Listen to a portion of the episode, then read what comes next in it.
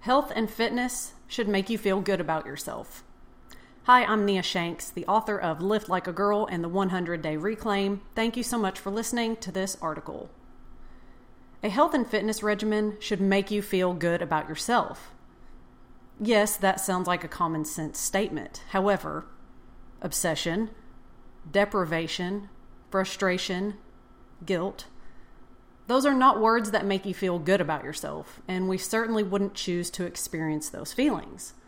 But they do, unfortunately. Describe the health and fitness journey of many people. Are you one of them? If so, you're not alone.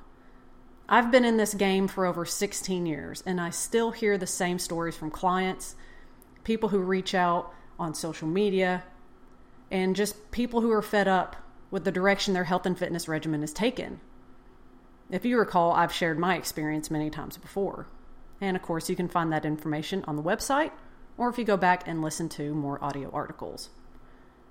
They're frustrated with their lack of progress, either in the gym, with health improvements they're trying to attain, or weight loss goals.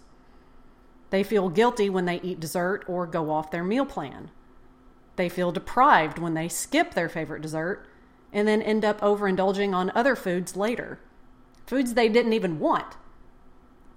They feel like health and fitness has become too obsessive, causing them to think about food and fitness far more than they would like to.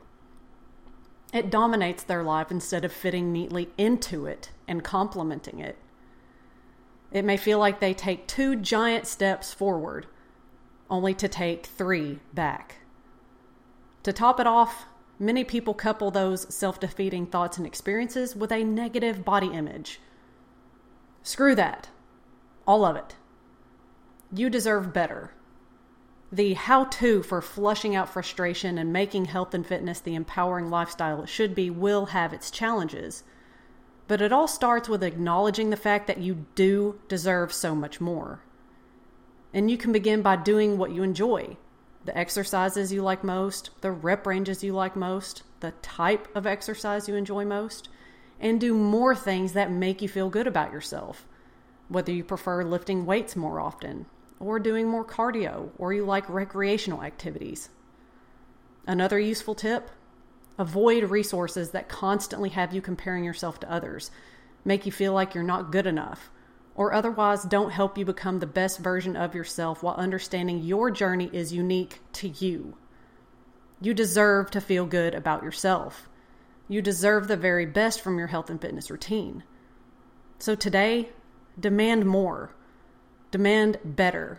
Know you deserve it. Then take one step in the necessary direction to make it happen. Thank you for listening to this article. Have a wonderful day.